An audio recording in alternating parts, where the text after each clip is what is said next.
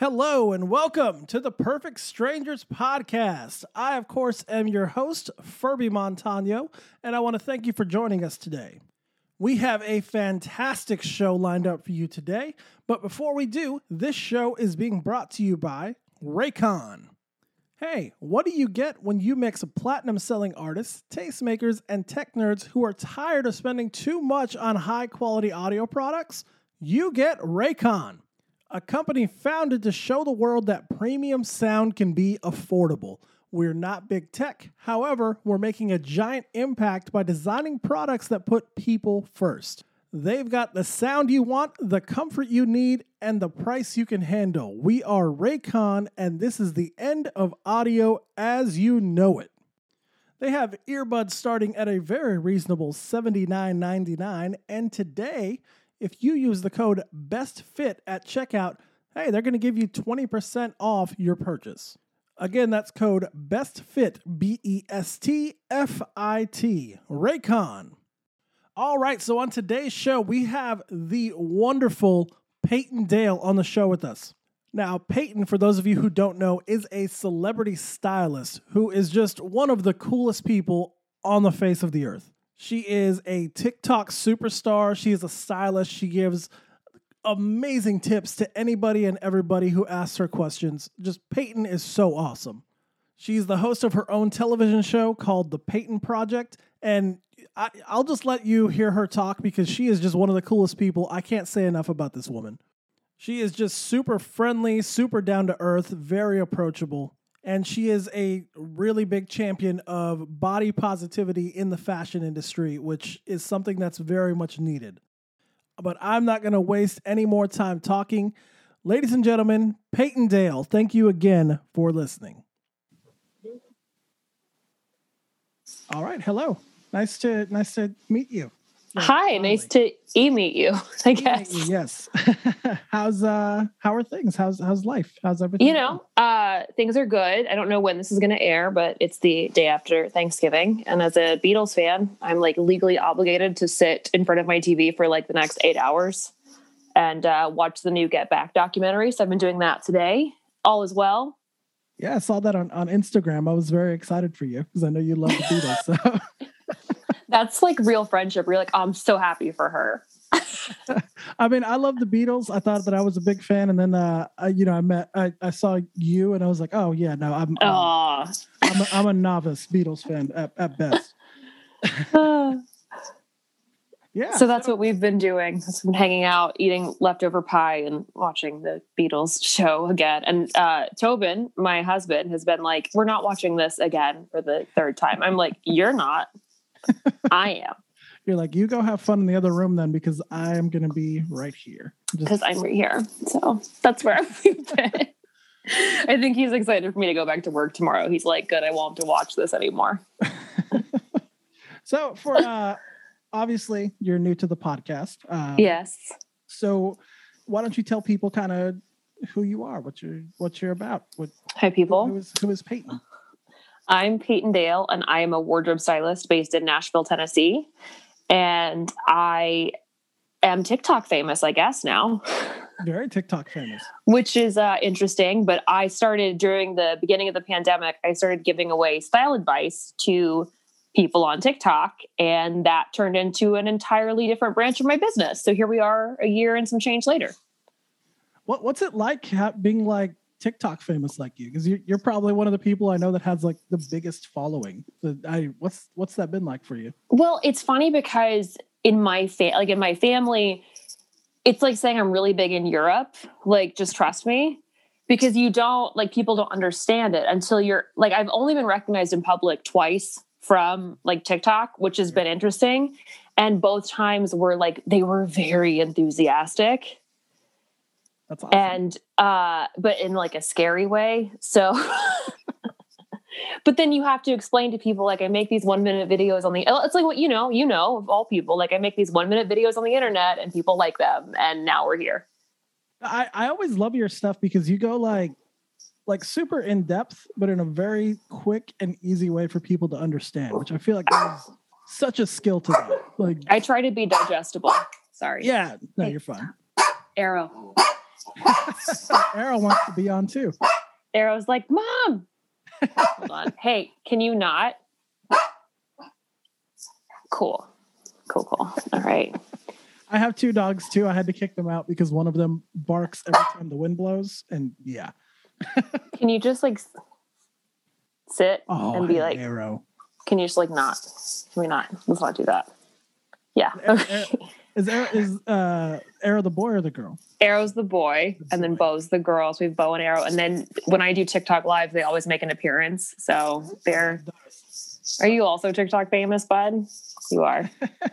um, but yeah, so it's weird because, like, in my real life, I style like musicians and you know like actual famous people, and then I started during COVID. I started styling people on TikTok and like virtually. So now I have these two businesses that all stem out of uh, style, but they're just they're extremely different. So it's been it's been really interesting. It's been good. It's kept my chops up, but it also is a little weird to like have.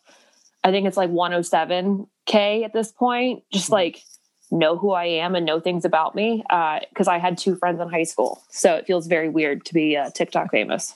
I, I can relate. I mean, I'm not Yeah. Famous, but I can relate. The, the two friends in high school. And then, then all of a sudden you're like I feel, I keep feeling like it's um like it's a prank. Like I got nominated as the homecoming queen as a prank, so it feels like that. Like any minute now, uh, it's going to be like, oh, just kidding, we don't actually like you. is it imposter syndrome a bitch? Like it's weird. Yeah, but I had a mentor of mine tell me that like, the only people that actually do anything have imposter syndrome, and the ones that never do are sociopaths. So that's fair. at least we're not sociopaths. I hope I'm not a sociopath, but I don't think We- sociopaths would know they're a sociopath, right? We have that going for us. That, that's awesome. So, TikTok Um, fame, not a sociopath. It's great. I mean, kind of a big. My name's Furby. They named the toy after me. Like, it's just. It's a good thing. I, I, no I- big deal. I think I do that joke once an episode now. It's it's getting. Yeah, you should. You absolutely should. You should just fully write that all the way to the bank. I know. I'm going to. I, I plan on that. or you could have sued for the uh, rights to the name, which would also have been good, like back in 1997. That would have been great. They, they spelled it differently though. The bastards. Yeah, I know. different than my name. Like, come on. You couldn't. Try having a famous football player with your name, bro. Come on. Yeah. yeah, I can see hmm It's real fun. So much fun. Not gonna lie. The first time you liked one of my videos, I saw Payton and I was like, "Ooh, Manning!" And then like, for No, second, so like, sorry. "No, not Peyton Manning. It's cool. I'm, I'm so sorry to disappoint you. I'm so sorry. I did have Ed Sheeran like one of my videos though. That was kind of Oh, I that's cool. Yeah, A reject Weasley brother. That's great. I know. I I thought it was a prank, but I saw the check mark and I was like, "Oh, this is new." Okay. Not to brag. TikTok just- fame. Yeah, I just you know, I'm not to brag, but I am bragging. Brag, please. All day long. But how did how did you get into styling? What what what took you? How, how did It's you a long- what you were doing to to what you're doing now? It's a long story, but I'll try to keep it as concise as possible. I'll just treat this like it's a TikTok video. Um, I originally was a- like an actor, and I did movies and I did theater, and I was going to college to become a theater teacher. Um, I hate school, and I'm not great with children, but I had a really good theater teacher when I was in high school, and I thought I'll just do that, and I'll just make movies and do the whole thing. Um, the problem with being an actor for me is that I just kept getting all these like uh has anyone ever told you you look like Zooey Deschanel? And that would be the only parts i was offered. And it's like you can only play so many quirky girls with bangs before you want to like blow your brains out. Um so i kind of was just doing like the waiting tables working retail babysitting like all the odds and ends jobs to make ends meet.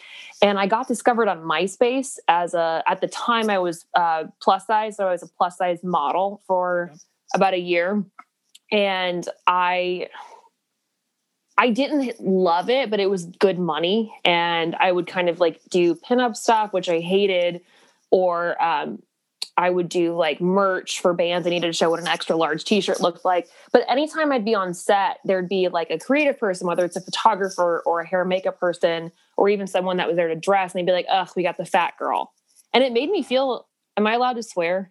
Yeah, of course. Made me feel really shitty about myself. No, Um, and so I really just didn't want to do it anymore. And I was like, well, I don't want to be a theater teacher. If this plus size modeling thing sucks, and I'm never going to be skinny enough to be a straight size model, and I don't like it that much. I don't know what I'm going to do. And I got a call from a family friend who is a musician that also acts. She's like, I'm doing this play about Patsy Cline's life. Do you want to do my wardrobe coordinating for it? It's six weeks and it's two thousand dollars. And at the time, I was like, multiple thousands. Right. Wow. Not thinking it's six weeks and in the grand scheme of things, that's nothing. But I was like, yeah, let's let's do it. So I did wardrobe coordinating for this show called Always, Always Patsy Cline for like six weeks. And basically I needed to be able to know stage left and stage right, which the theater background, and then know how to handle vintage clothing, which I collected. And that was about it. I learned everything on set. I lied so much through that gig. I was not 21. I was 18. And they were like, yeah, yeah, that's fine. Yeah, she's, yeah, she, you're 21, right? And I'm like, mm-hmm. Totally. Uh, yeah. Part of that is you need to have uh, vodka in your wardrobe kit. So I waited outside. I waited outside the liquor store to be like, hey, can you buy me vodka? But it's for work, I promise. Oh, I'm Uh, went over very well. It was so good. And you need you need vodka to like put in a spray bottle to spray the costumes down with every night so they don't get funky. But it was like, no, it's for work, really. Um, so I did that for six weeks. And I was so bad at it that I like had to this is pre-smartphone. I snuck into my stage manager's office and Googled how to use a steamer. I, I didn't know how to. They're like, "Can you steam this?" I'm like, "Yeah, yeah, uh huh, sure, no problem. I can totally steam it. Yeah, how the fuck do you use a steamer?" So I googled it, That's learned awesome. everything. No one knew any different. And at the end of the six weeks, I was like, "That was the most fun. I really enjoyed this because I can be wrong." Clothes and music, which are two of my like great passions in life. And then I'm like, this is going to be real crappy to go back and wait tables. Like, this is going to suck going home smelling like garlic again every single night. And the stage, yeah, we all been there. The stage manager called me the next week and said, Hey, do you want to come back and do this other gig? And it was just like these one off nights where it'd be like um, local wardrobe for all the artists that came through this venue. So, like, I've done laundry for some pretty big names, not to brag, but they're not glamorous jobs. It's just doing laundry and sewing on buttons and that kind of thing. But one, I got to be helpful. Two, I got to be around music. And three, I got to be around really cool clothes. So I was totally down for it. Yeah. And from that, the smaller bands that would open up for the big names would go, you know, you you can hang, you've got a good vibe, you've got good style. Or do you style too? And I'm like, yeah, mm-hmm. totally. Just like I steam and I'm 21. Like so I, I figured a lot of it out. And what I started to realize is kind of in the first year of doing it, that if you were a woman and you were over a certain size, people treated you like shit if you were a musician. So I would have all these women that were like, "Yeah, I'm like, I don't know if you're going to be able to dress me. I'm like a size eight. I'm, I'm huge because other people had said that about them. So I kind of combined my love of music and my knowledge of it because if you love music and you love clothes, you can kind of figure out how they're supposed to go together. And my knowledge of body types and my love of just kind of making people feel better. And I made that into a business. And that's how we're here. Dude, that's that's so awesome. Like seriously, like I'm clapping for you on this end because that's that's so Thank you. that's that's such a cool story. And like the fact that you didn't like really know what you were doing, for lack of a better term, when you No, out, no idea. but you did it anyway. Like that's that's so fucking awesome. There's that uh, Tina Fey expression, say yes and figure it out later. And that's how I live my life. Awesome. Where I'm like, yeah, hmm I can totally do that. Mm-hmm. Yep. And then I figure it out. So what what would you say is like your do you have like is there like I, I don't know anything about the style Yeah. world. I know nothing. So is there like a different like do people have different niches that they style for or like kind of typically um so i dress mostly musicians but i also i'm rare in the fact that like i style regular people so a lot of stylists you'll recognize um, they only dress actors or they only dress singers or they only dress um, men or they only dress women so it's very rare to find someone that does all of the above Mhm. and then it's also really rare to find someone that styles like everyday people as well as celebrities so I do it all, but everyone kind of has their own little niche they like to fall into. Okay. Do you have like a specific type of clothing you prefer or that I like I said, I know nothing about the, the styling world. So Yeah, a lot of my stuff, there are certain stylists that you see and you see their work and all their clients kind of look the same. Sure. And I hate that. So I definitely try to take like a personal approach to every single person and approach it differently. And a lot of people on my TikTok lives will ask me these style questions like, uh, what is your favorite jean? And I'm like, well, for what person? Like, what's their size? What is their body type? What are their everyday needs? Like, because it's different for every single person. So I'm definitely more of like a let's figure out those those specific needs and address them as opposed to here's this like broad stroke for everybody. that's that's awesome. I like I like that you you're able to sort of treat everyone as an individual, I guess. And Yeah, because they should be. Yeah, absolutely. No, I, I, like I'm saying, I feel like a lot of times when I see fashion things, especially me, like being a plus size gentleman, you know, Yeah. um, it's it's difficult, like finding stuff. It really is. And I, I was someone who I wasn't big my whole life, not until I was an adult, right? And Mhm. finding stuff was really fucking hard. I didn't realize. Yeah. it, it was it was amazing. You know, like my fiance would tell me, like, you know, oh yeah, it's hard finding whatever, whatever, and I okay, whatever, and then hmm one day I'm like, oh, I, I don't know what to wear, and what I Yeah. wear, they don't have. So cool. This is Yeah. And then you're like, I have this idea in my head of what I want, but I don't know where to find it. right. Yeah, it's um and what's interesting is that America in general, like we are the like the majority of us are plus size at this point.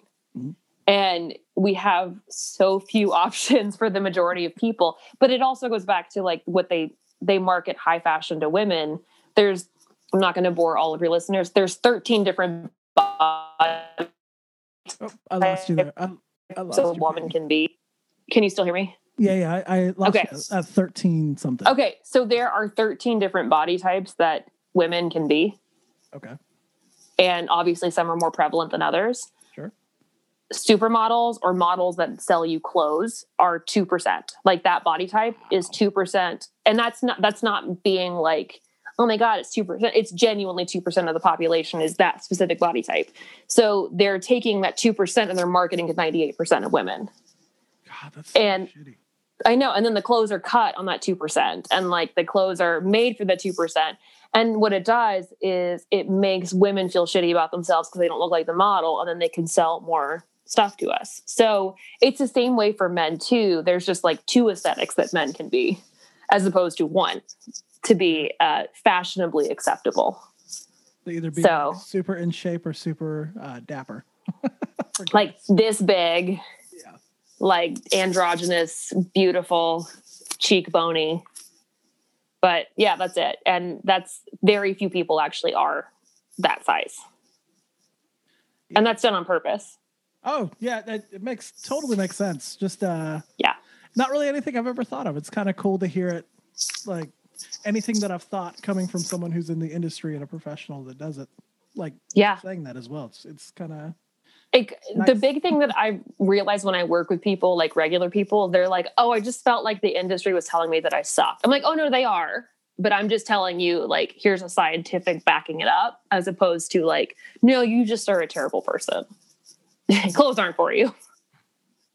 Do you have like a specific story or person that you styled that was like a really one that you'd like really enjoyed or really liked doing? I like the majority of my clients a lot, and I end up becoming friends with a lot of them too. So, um, let's see. the The big thing that I like to do is it's with all of my clients is that the big thing that we don't put into perspective is that a lot of people view not having good style as like this moral failure. And in reality, it's like it's societal programming, it's lack of access to either funds or the pieces that you want in person, or um, like there's there's so many factors that go into why someone does not enjoy getting dressed in a way that they feel is representative of who they are. And I like helping people figure that out, like that aha moment Sure. where it's like, oh, I'm not fucking crazy. I this is like set up for me to fail. Okay, cool. Once I know that, then I can change it. And it, it's kind of like being uh, like a fashion psychologist and i like that part of it so I, I, like the getting nerdy and helping people figure out why things are hard and that's with pretty much every client that i have it's very very rarely will i have a client come to me and not have some other kind of psychological issue that's making it hard for them to get dressed so i like putting all those pieces together that's awesome and like you... fashion nancy drew Payton Dale and the mystery of the mommy issues. Payton Dale and the standardized sizing caper. Like there's there's so much room here. This needs to be a book series. I know. I'm here for it.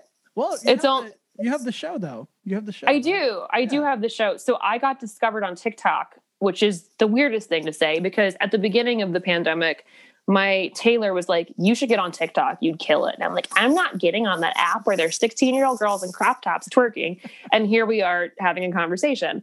Um, this company called Bespoke TV found me, and they're doing, I hate this term. This term makes me want to vomit influencer television.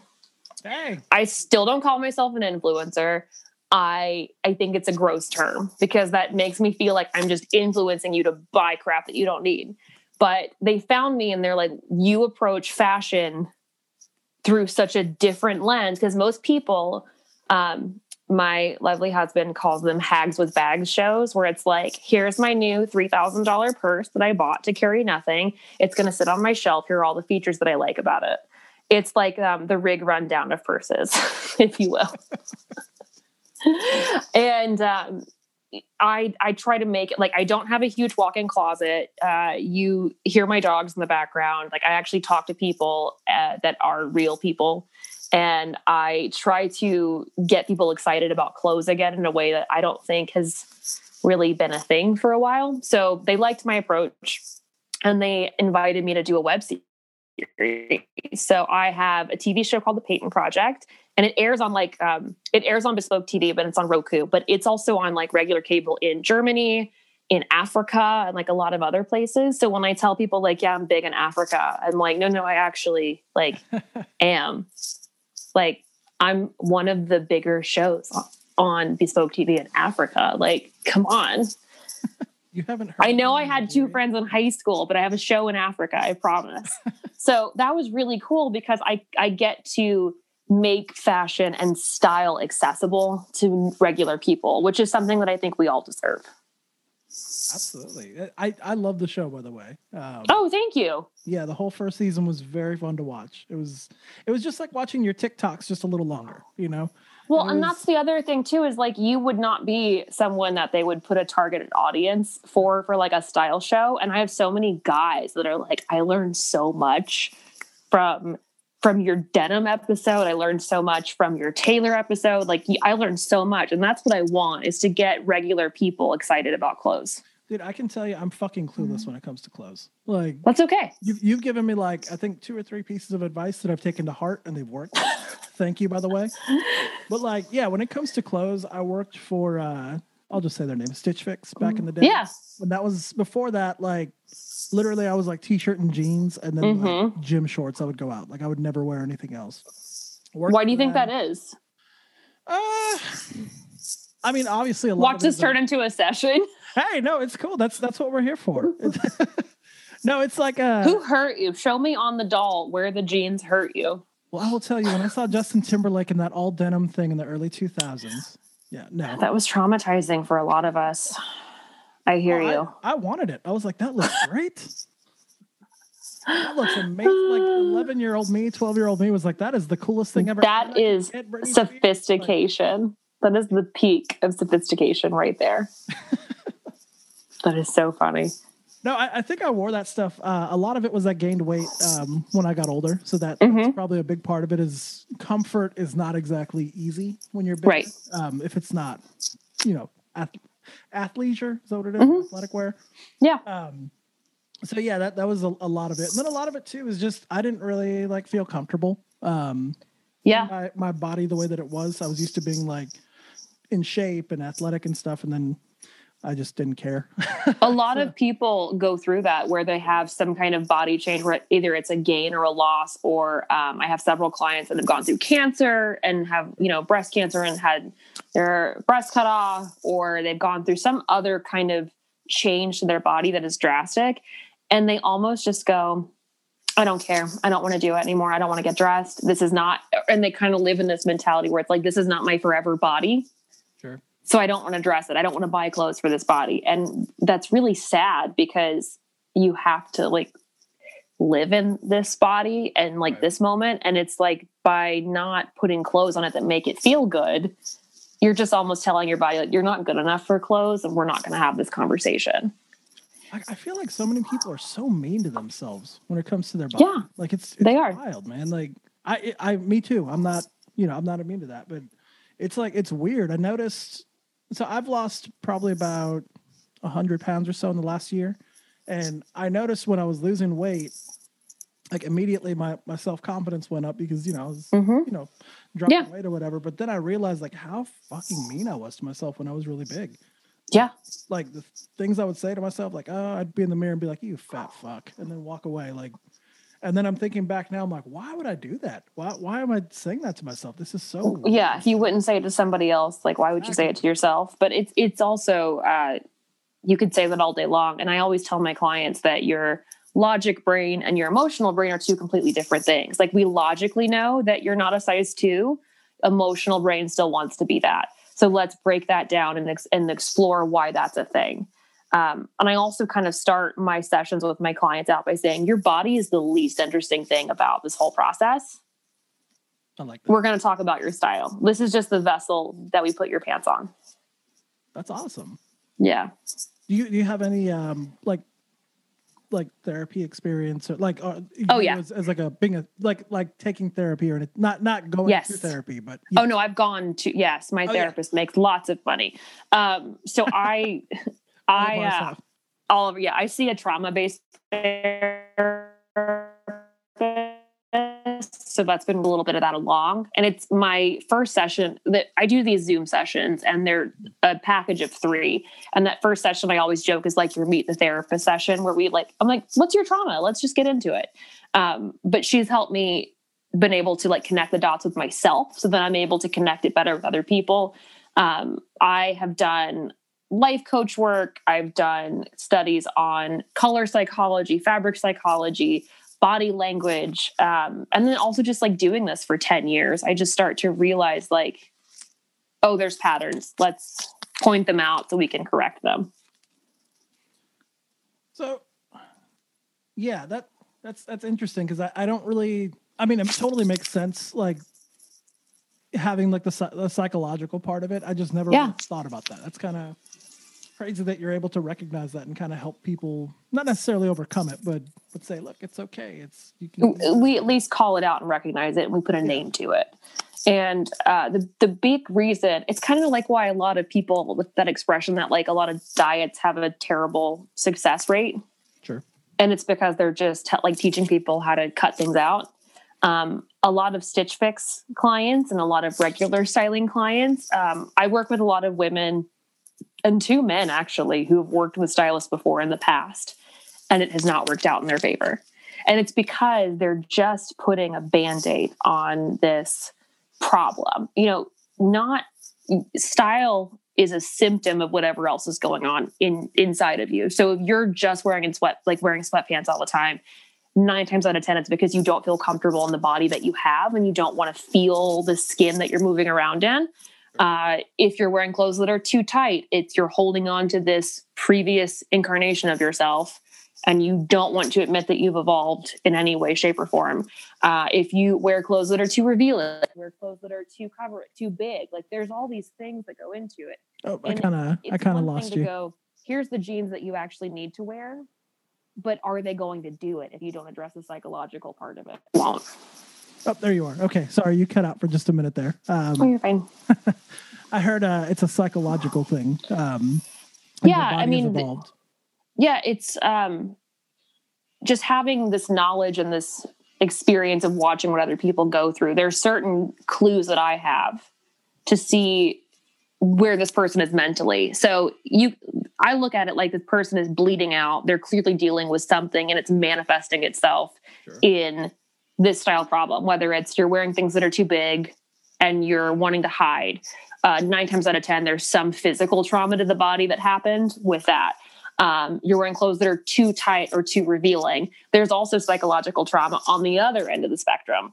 or they don't want to admit that they've gained weight, that their body has changed. There's been an evolution. They don't want to admit that.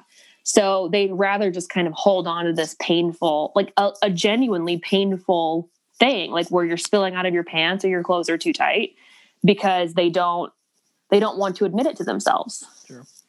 Uh, there's there's so many things. Um, people that wear things that are almost costume like they don't want to actually present to the world who they actually are or there, there's so many and i can recognize them in an instant but if you don't address that then me putting you in the right pair of jeans is going to do nothing Yeah, it almost seems like you're um what was that show that used to come on? Like the nice version of the uh what the hell is it called? What not to Uh, wear yeah back in the day. It seems like you're like the non-toxic version of that. Yeah because like, what what they did one they that was a terrible time for fashion. The 2010s were atrocious. Um and two there's no we're already mean enough to ourselves without being mean to each other. Yeah. and what i hated about that show was they never really addressed like why that I, i'm thinking of this one episode in particular. This one woman she had like the big blonde hair. She wore everything hello kitty. Her fake boobs were pushed up to like jesus. And she dressed and talked like a child. Oh. and i went back and watched that episode like two or three years ago. I'm like that woman was sexually traumatized and put money on it. For sure. and lo and behold i looked her up and that's what it was. And it's and i'm like i've seen that a million times. Like if they would have gotten her into a therapist bless you if they'd have gotten her into a therapist or like someone to deal with that first then that would have helped them with their mission on dressing the outside instead of going you dress like a slutty toddler here's a pantsuit like that The gotcha stuff. they used to do. Gotcha. You look like a whore. That's also a toddler. Here is your Ann Taylor pantsuit. And the other thing about that is that they would give you a budget of $5,000, which seems like a lot of money, but they were in New York. And then half that budget would go to tailoring. So you end up with these pieces that that person can't actually wear. So it's like they can wear them, but they can't they can't replicate it at home. So. I try to make a lot of my a lot of my clients like here's what you can actually wear. Sure. Here you go. But I do like the woman from that um, that show Stacy London. She's actually got another show that came out I want to say like five or six years ago called Love, Lust, or Run, and they're all Oh, I on saw YouTube. that one. Is that the one where they Yeah. show people like a picture of the person on the street? Yeah, and my, my I mean it's still watches these, so I don't. I, I Yeah. yeah. uh huh. Seen it. Yeah. Sure, she watches them. I mean, I watch them too, but I'm Mhm. not gonna necessarily put it on. Or Yeah. to it anyway. and what is interesting about that that show it's still kind of mean because i still and, and i think that those shows really just don't do a lot of fashion people uh, justice because then everyone thinks that we're bitches but what i liked about that show is they brought in a psychological element like you're not presenting in a way that you think you are Sure. and we're going to pull other people on the street to kind of give us an idea. And then they would they would take elements of that person's style and then tweak it where it's like you like leopard print and high heels? Well instead of looking like a stripper here's like a leopard pencil skirt and a decent length and a red shoe that doesn't make you look like you're a streetwalker. So there's that which i appreciated a little bit more but it's still toxic as hell. I mean, to be fair, what isn't toxic on TV, right? i mean why are we watching it? Exactly. You want to see the exactly. Yeah i do I like. Li- hey, I mean, i said it yeah, it's it's entertainment. Right at the end of the day, I, I got that's showbiz baby There's uh, another thing I wanted to ask you about because it's um, my teenage self wants to ask okay the your voice acting career with uh, Mhm. Larry the Cable Guy. What was that like? how did you find that out You told me about it. Oh i did You did yeah. but I didn't. I i'm never, like I I'm like, how deep up. of a dive did you do? Okay. Um, and I have a funny story about this too. So Yeah. uh, I live in Nashville and I grew up in the music business, but like in a very weird kind of outdated music business. So my mom is a songwriter. My stepdad is a has-been country singer who had a lot of hits and like had a very cool career, but like by the time I met him was not cool at all. And then my grandfather, my mom's dad, uh, worked for Conway Twitty as a manager. Oh. So that was, but that was also like it had, it had, the prime had gone. So I knew about the 80s and 90s music business, but I don't, I didn't know a ton about what it's like before I started working in it now. Um, so my stepdad is friends with Larry the Cable Guy. Right. And he's friends with a lot of very weird people. um, and he got asked to do like a cameo on one of his like Christmas records that was, you know, some kind of like I but when they were still making comedy CDs. And he was in the studio and they needed a bratty teenager. And he's like, Well, my stepdaughter acts. Let's just throw her in there. So I was there and I did the part and I I got my first check, like my first ever paycheck. That's awesome. For this this gig. Um, I'd worked other jobs and they paid me in cash or like it was direct deposit or whatever. And um, I remember opening the envelope and no one in my family actually calls me Payton. It's they usually call me just Pay. And a lot of my friends do too. And I remember getting the envelope and opening it up and I went, can I cash this? And my mom went, What do you mean? I'm like, Well, it has my nickname on it.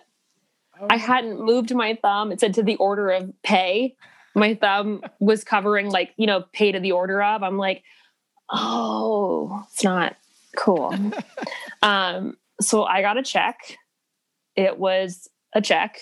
Um, put it in the bank and got a tank of gas with it and moved on with my life. But it's weird because I'm on IMDb can never get my name spelled right. And then after um, getting married, like going by my married professional name, there's like eight IMDb pages with like various things that I've done scattered. so like, because normally it's wardrobe stuff. And I had someone ask me that, I'm like, what did you Google? They're like, I went on your IMDb page and saw you're Larry the Cable Guy. but it, I just happened to be there. Um, not so my highest though. paying acting gig, but I'm on some. I, I don't have a copy of it, so I don't know where it is. But I play a bratty teenage daughter. I, I mean that that means that I, I heard your voice before I knew you. So there we go. My 14 year old voice. I don't even remember the the skit or anything, but I do remember. I I honestly don't remember anything of it. So you probably know more than I do. I probably do. I, listen, I listened to that album a lot when I was in high school. Yeah, so he's friends with Larry the Cable Guy because Larry the Cable Guy was a big fan of his when he was growing up. So he like will wear um, t-shirts with my stepdad on it, mm. and it's weird. It's very weird. Because he's not cool. I mean, he's cool, but he's not cool. He's like my dad. He's not. Um, you know, he wasn't like Garth Brooks. So in my head, it's like, oh yeah, he's a he's a working musician. I keep forgetting he has fans. Sure. So it's weird. It's very weird. Uh, my we were out to like we did our Thanksgiving dinner. It was like me and Tobin, my husband, um, my sister and her husband, and then my mom and stepdad. And we had like people come up to him and like ask him about stuff. And I go, I keep forgetting like dad used to be somebody. weird. But that's how I got that gig. That's super cool though. Like I yeah. I don't really know right a whole place, lot of people time. who've had who've had like experiences like that from a young age. It's kind of it's kinda yeah. Hold on one sec. No problem. I gotta move the dog. Right place, right time. Yeah, it was like a forty dollar paycheck, but I, I took it. Forty bucks for inflation. That's like that's like forty three dollars now. So that's so that's so many more dollars now. You're right. Uh, is that one Arrow? This is Bo. Arrow. Bo's decided that yeah, they look alike. I sometimes I can't tell them apart. My dogs are two complete opposites. I have a small Jack Russell and then a summer dog. Some of this, some of that. So. some of this, some of that. Yeah, uh, open. Stop recording, so I think she's like, "Where is he? Where's he at?" is he the he the favorite? Mm-hmm. Me too. Yeah. My fiance all the time is like, the dogs don't love me. I'm like, but the cats do. You're you're good. You got that going for you. Yeah. I got to tell you, you, you seem like you've had a very interesting life. It's kind of cool to hear a little more about it outside of like a one minute video.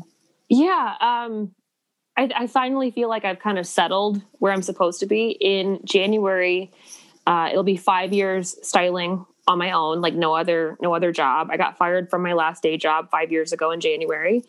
And I did a lot of throwing things at the wall to see what stuck. Sure.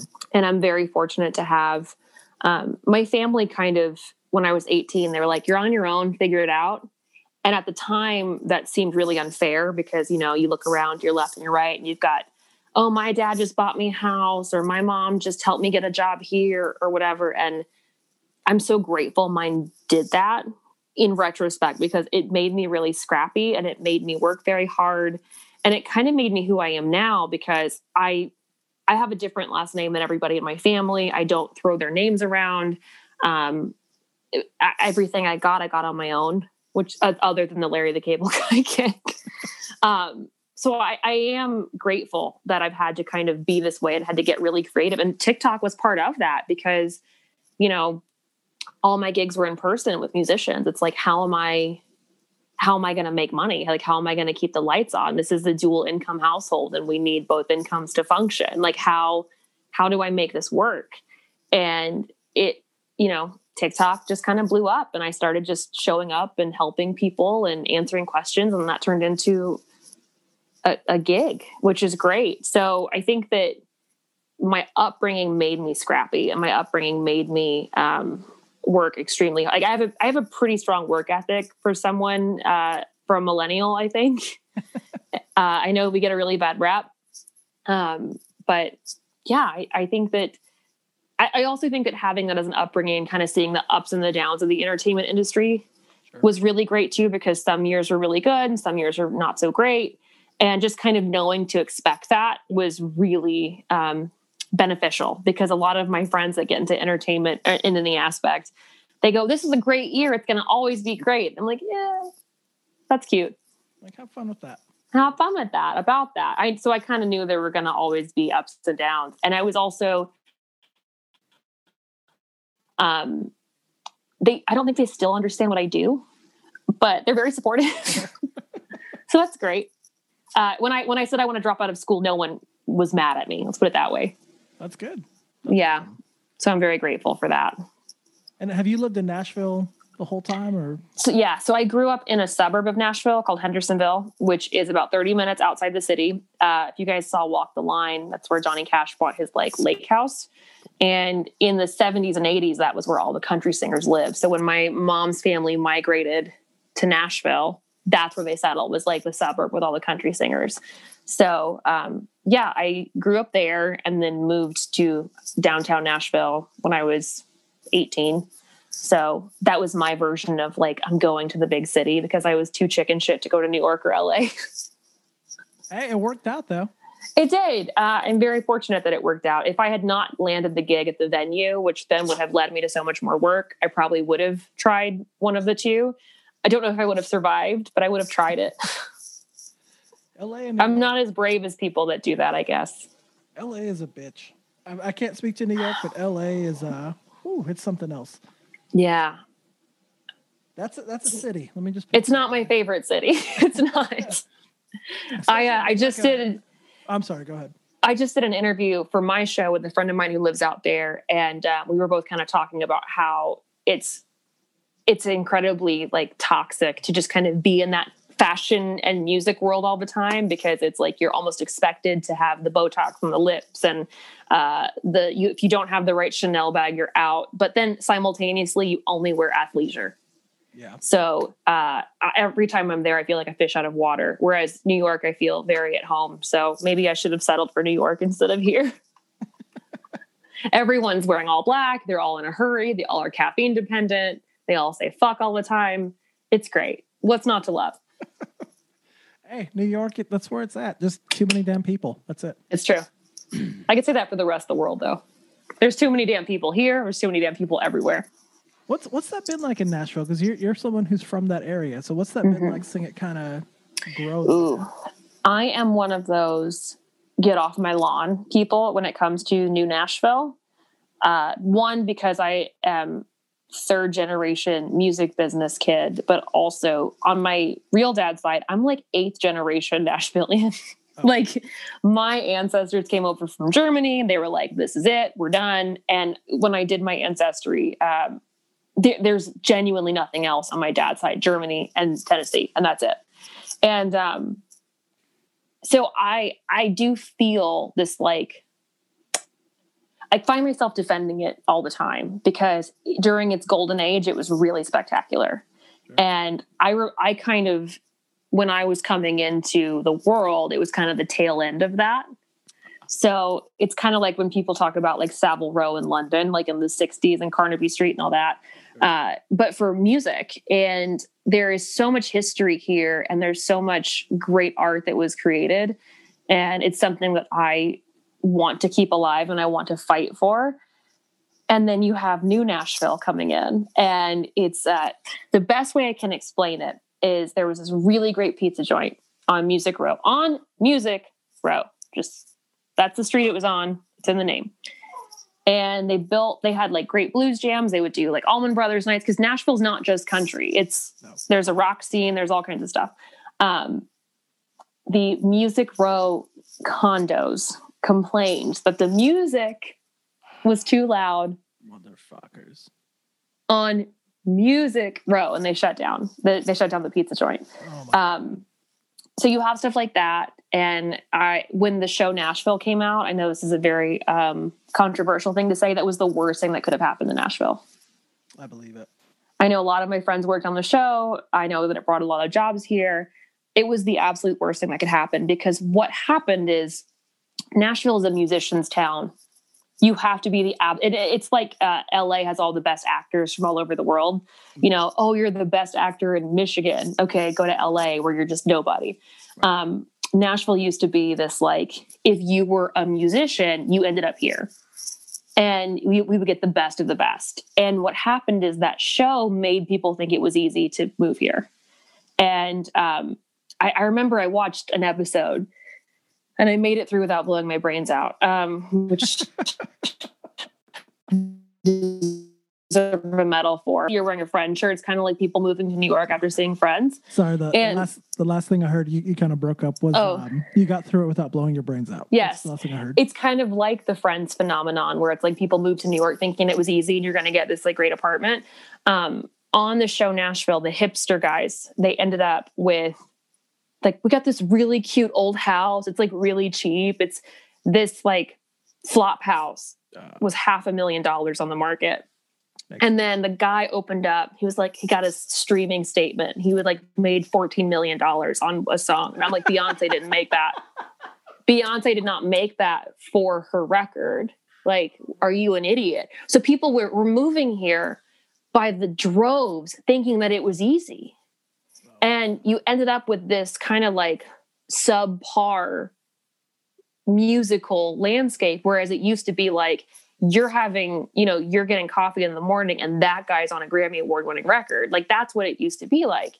Right. and then after the show came out you had all the bachelorette parties. And that those two things are have been what have destroyed nashville. Um, I know there's a lot of money in it. There's a lot of tourists, but Broadway, where all the honky tonks are, sure. I would rather eat a denim jacket than go down there and then pass it. Um, it's awful. And it's these people that don't appreciate, like they, they wouldn't know Hank Williams if he punched them in the face. Uh, but they're going down to like the Kid Rock's Big Ass Honky Tonk, which is the actual name of the restaurant. I did not just say that. Oh, um, I, have been there with my mother. It, it was thoughts and prayers. Um, and they're just kind of turning it into this this joke of a city. So um, I I will I love this city. I love the roots that it has. I love my friends and my community here. Uh, and I will defend it because I keep hoping that one day, like the show Nashville drove out all the musicians that were moving here, because we also got, um, I say this as someone who married one of them, uh, we got a ton of musicians from LA that came here. And they're like, oh, I can live in Nashville and I can like have a life there. And, you know, like a house and a family and whatever else. And, um, afford food and afford food. But we got those from everywhere. uh, because they saw the show Nashville. Unfortunately, um, I married a very talented one who actually is a word. Tobin's very talented, um, who belongs here and should be here and plays with bands here. But uh, the overcrowding has been all the people that had no business coming here. Just because your mommy says you're special and that you're good at playing guitar does not mean that you should move here. Please just hold out. We're very full right now. We're very full. We'll put you on the waiting list. Just chill. Yeah. Waiting list for Nashville. I one at the peak of the Nashville show, at the peak of the show while it was still on the air, we were getting on average 94 people moving here a day. Fuck. Yeah. And then at one not- it's point- not a very big city, right? No, it's not big at all. We were not uh, set up to handle the infrastructure. So um, we were something like 96% occupancy at one point. Wow. So that was fun. And then you then you're kind of like, no, but it really was great and it was awesome. And, and you feel like this lame kid who's like, maybe my parents will just stay together if I'm good. Maybe if I just talk about, you know, like if I just talk about like Patsy Cline a little bit more, it'll stick around. And there's still, I still get glimpses of it, especially working in wardrobe, doing what I do. Um, and I, I'm getting these like little glimmers of hope of people like me who are fed up, but who are actually musicians. And I've, I style quite a few of them.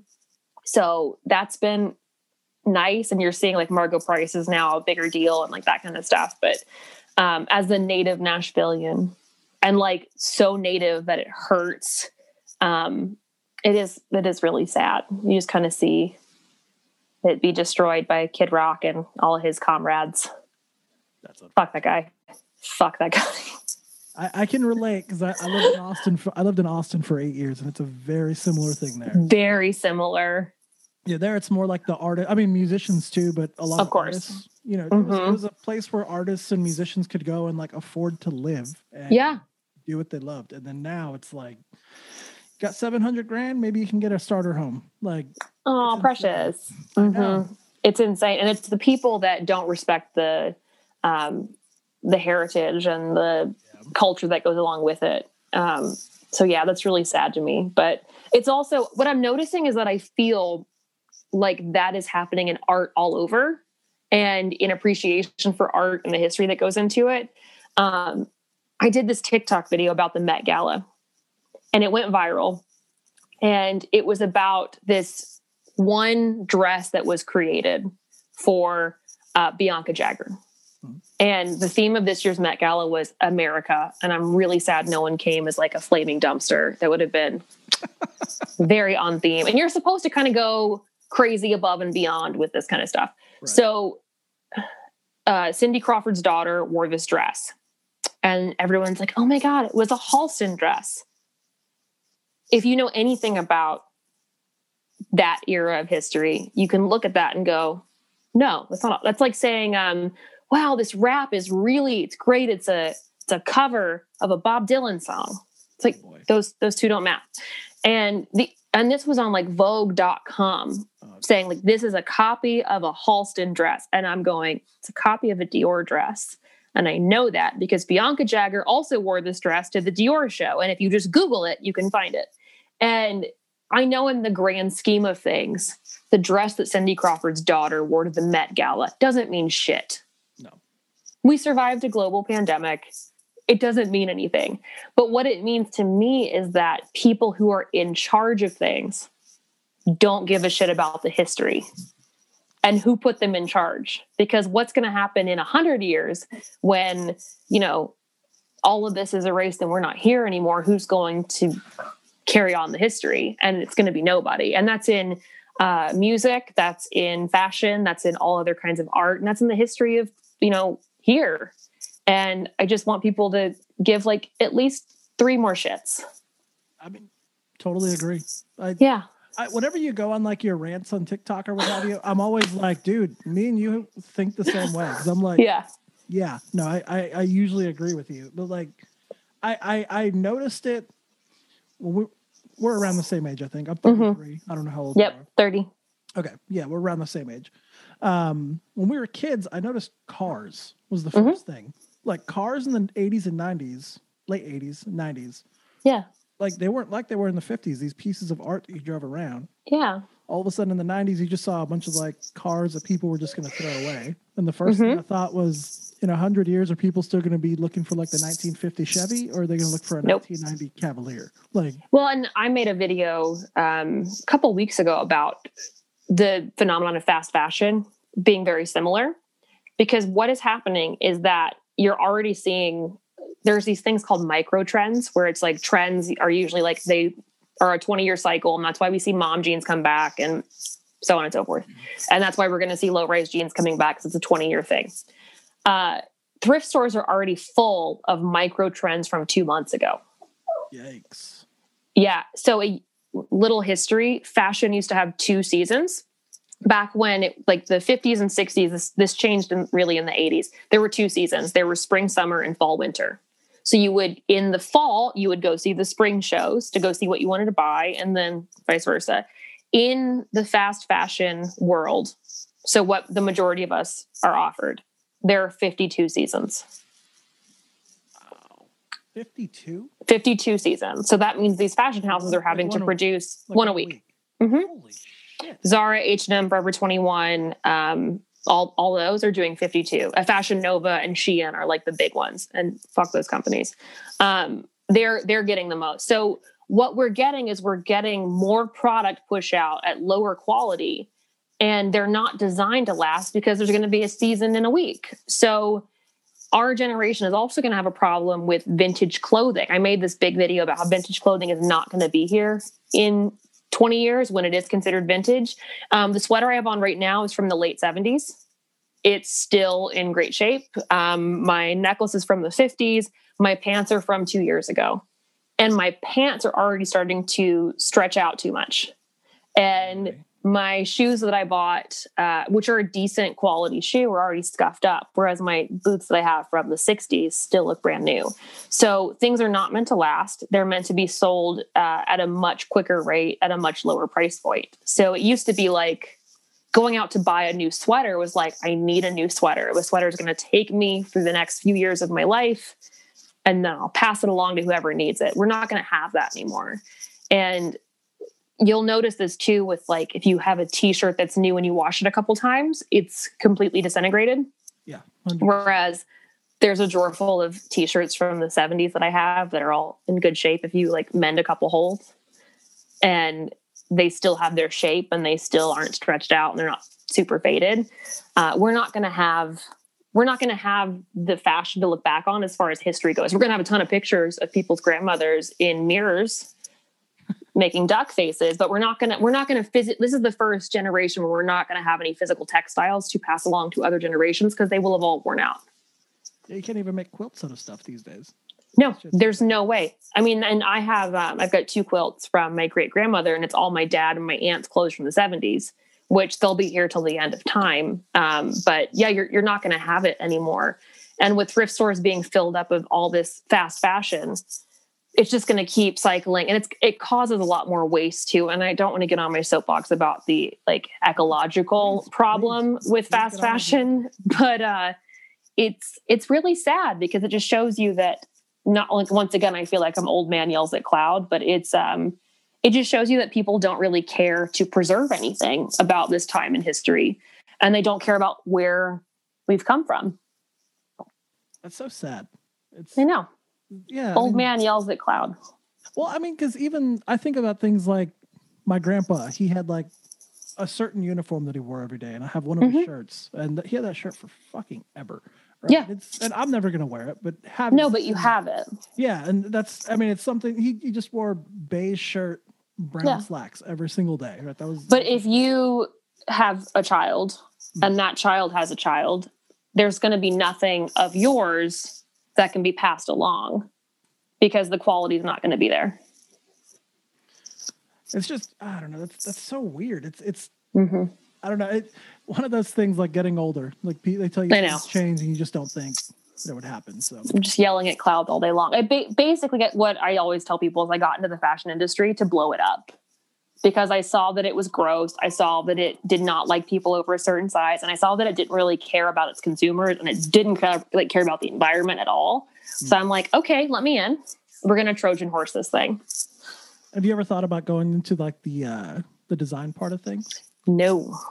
um, Or is that I a have totally designed- different animal? it's a totally different thing. Um, my business partner and my tailor and I share a workspace, and she is in the manufacturing side of things, and it has turned me off of it so much. Um, I designed one-off things, like we we collaborated on a jacket for Jon Bon Jovi, which was great. Um, I came with the ideas, she came with the technical, that was it. But as far as doing an entire line, no, not not for the next five years. it is such an in like an in it make it gives me anxiety just like thinking about it right now.